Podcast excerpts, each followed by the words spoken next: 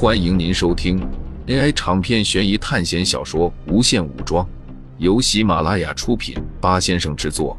点击订阅，第一时间收听精彩内容。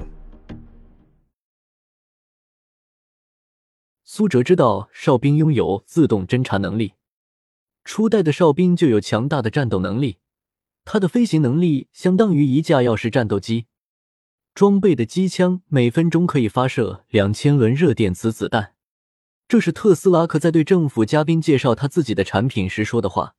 苏哲已经将他说的那句话仔细分析过了。苏哲在学校的时候也会抽点时候出来分析电影剧情，因为这些很有可能就是他们会面对的东西。初代的哨兵的能力，苏哲只是稍微有点担心，但毕竟只是一九七三年的科技产物，苏哲认为。当时就算是一个普通的三级变种人，就能解决掉那些哨兵。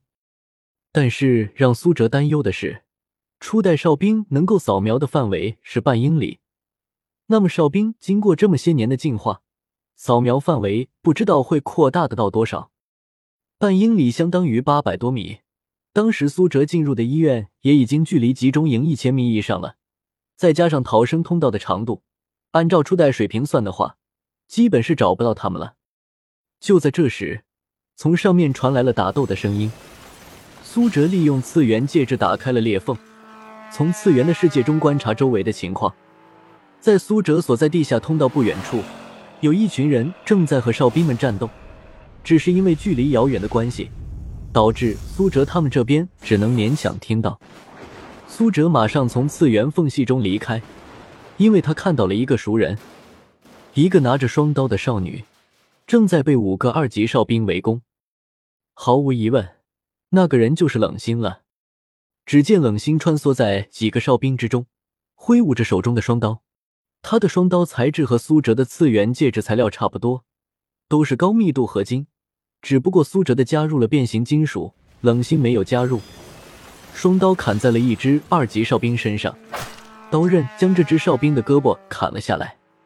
本来冷心是对准了他的脖子砍下去的，但是哨兵的动作也非常快，而且在冷心攻击的同时，旁边还有一只哨兵朝他发射了一团锋利的冰锥。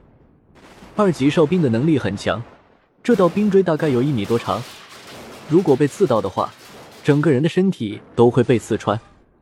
但是冷心反应非常的迅速，身体在空中强行扭转。躲过了冰锥的攻击，可是这些哨兵显然不能放过他。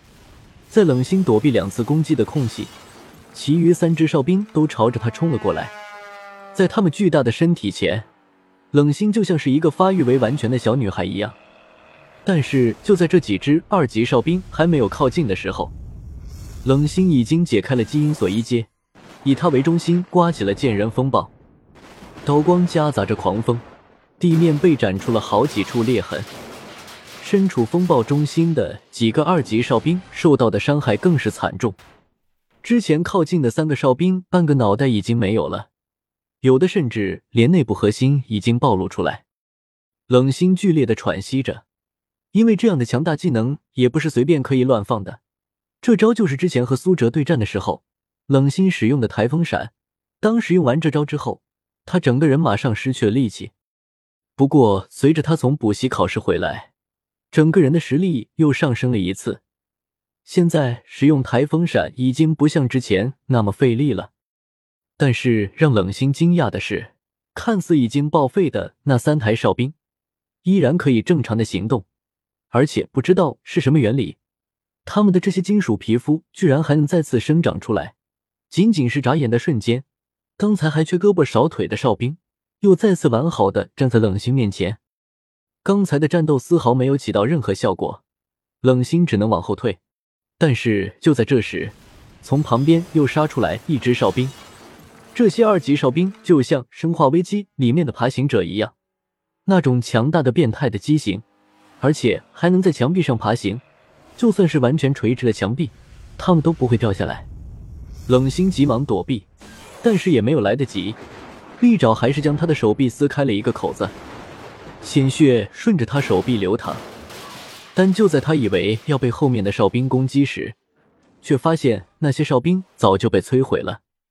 当他看到摧毁这些哨兵的人时，他惊讶的呼喊了出来：“苏哲！”苏哲之前就在观察周围的状况，因为这里降落了几个三级哨兵。在发现没有三级哨兵的时候，苏哲就趁着这些哨兵追击冷心的空隙，一瞬间将他们摧毁。不过给的学分也是非常少，从集中营逃离到现在，杀了有十多个二阶哨兵了，耗费了大量的力气不说，学分仅仅获得了几百点。苏哲现在尽量节省力量。你怎么会在这里？